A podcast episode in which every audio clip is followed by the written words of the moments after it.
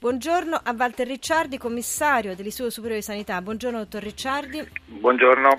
Senta, c'è una questione che a noi interessa molto in quanto operatori della comunicazione ed è proprio quello della comunicazione. Io ho letto un po' di titoli di giornali, di agenzie in cui il grande tema sembra essere quello di fermare eh, il panico. Il panico si ferma con una comunicazione corretta. A vostro avviso è stato detto tutto con grande chiarezza, Ricciardi, quello che andava spiegato ai cittadini in questi giorni difficili e poi le farò anche domande tecniche.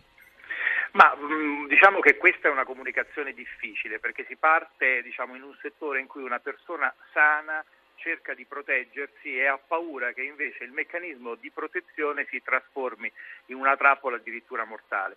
E questo è quello che succede con i vaccini anti-influenzali. E da parte nostra vogliamo essere estremamente chiari. Il vaccino anti-influenzale non solo è uno strumento salvavita, soprattutto per alcuni anziani, fragili, per le persone che hanno patologie, ma è uno strumento assolutamente sicuro e uno strumento assolutamente efficace. Credo che più chiari di così non si possa essere. 19 casi sospetti, 5 altri segnalati su, ovviamente mi corregga se sbaglio, eh, su 8 lotti.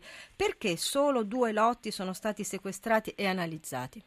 Ripeto, mi corregga se sbaglio. No, no, no, eh, diciamo, sono stati eh, non sequestrati, sono stati sospesi. È importante la, il termine, perché sequestro è un'azione, diciamo, tra virgolette, giudiziaria che i magistrati possono ordinare. È stato detto, guardate, le persone sono state vaccinate, poi dopo 48 ore hanno avuto questi eventi. In questo momento vogliamo capire, lo, era, era qualcosa già successo in Austria nel 2003, in Israele nel 2006. Dopodiché le autorità austriache hanno fatto un semplice calcolo. Ogni giorno in una popolazione di 8 milioni di abitanti abitanti muoiono 64 persone eh, che hanno diciamo, quella fascia d'età per patologie concomitanti.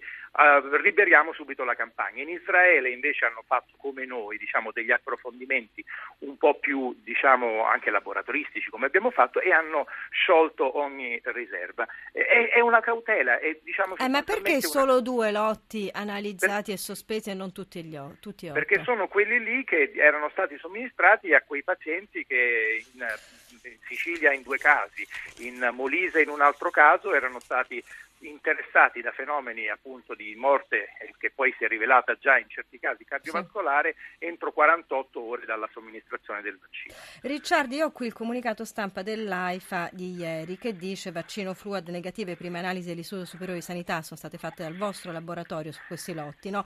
in cui si sì. parla, il comunicato parla di lotti bloccati dall'AIFA, che non esatto. è né sequestrati né sospesi, è un altro termine ancora. Comunque, esatto. qui dicono, mh, mm, si comunica che l'esito delle prime analisi effettuate effettuate sui vaccini anti-influenzali è stato completamente negativo. Le chiedo, Ricciardi, quali saranno gli altri test che verranno effettuati e perché, finisco la domanda, e perché non si è deciso di aspettare la conclusione di questo iter?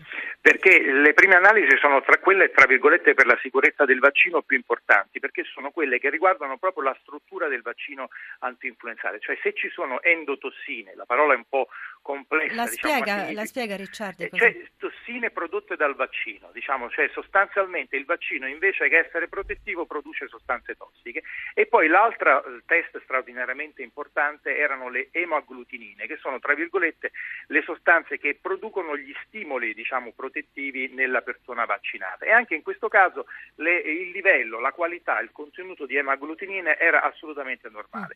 Gli altri test che noi faremo, che stiamo facendo, che però c'è bisogno un po' più di tempo, riguardano la sterilità, cioè la cosa che però diciamo in qualche modo, come ha fatto ieri il direttore generale dell'AIFA, ci ten- tendiamo già a, a, a, escludere perché i sintomi, tra virgolette, che eh, le persone morte hanno avuto sono sintomi cardiovascolari, sono sintomi mm. acuti, non sono i sintomi tipici delle infezioni e diciamo non si è mai verificato, diciamo perlomeno nel, nella storia recente della medicina, che un vaccino abbia dato quelle eh, diciamo, problematiche problematiche essendo contaminato da germi. Eh, si dice bisogna andare avanti con la campagna vaccinale, assolutamente bisogna andare avanti con la campagna vaccinale. Ci dice perché assolutamente?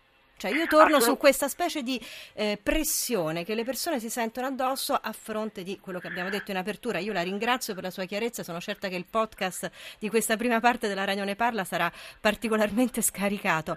Ma perché questa fretta? No, ma voglio dire, assolutamente non voglio, voglio, dire che deve essere un obbligo, deve essere una convinzione. Noi stiamo cercando di far capire alle persone, soprattutto, ripeto, alle fasce d'età più anziane, oltre i 65 anni, a quelli che hanno problemi, che vaccinarsi adesso, perché per vaccinarsi e per avere la diciamo, resistenza, la protezione, non è che uno si vaccina e il giorno dopo ce l'ha, c'è bisogno di un certo periodo di tempo che il nostro corpo, tra virgolette, produce gli anticorpi. E in questo è il momento ideale, perché cominciamo a farlo a ottobre-novembre? Perché ancora non sono venute quelle condizioni e soprattutto non è arrivato ancora il virus che normalmente arriva da Oriente, quindi dalla Cina, da, da, da, dall'estremo Oriente, per cui quando tu eh, ti troverai a contatto con il virus, perché se lo prenderai il bambino a scuola, perché te lo prenderai nell'autobus, perché te lo prenderai al mercato, perché te lo prenderai a scuola, tu soprattutto la persona più fragile sarai protetta e anziché prenderti un'influenza che diciamo in molti casi nelle persone sane viene superata abbastanza bene, nelle persone fragili può portare a morte. In Italia ogni anno si ammalano tra 3 e 6 milioni di italiani di influenza. Di questi 8.000 muoiono sistematicamente ogni anno. Perché sì, sono dalle cosiddette complicanze da influenza e qui però ci sono molte associazioni che dicono su queste complicanze bisognerebbe fare un'indagine approfondita approfonditamente